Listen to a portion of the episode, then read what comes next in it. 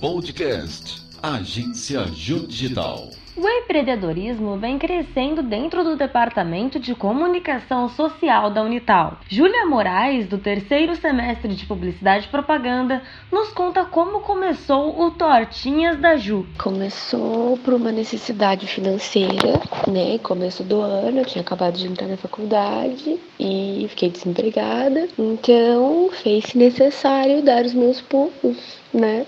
É, correr atrás porque eu queria continuar na faculdade. Então eu comecei a procurar formas de ganhar dinheiro. Aline Miranda, agência de Show Digital.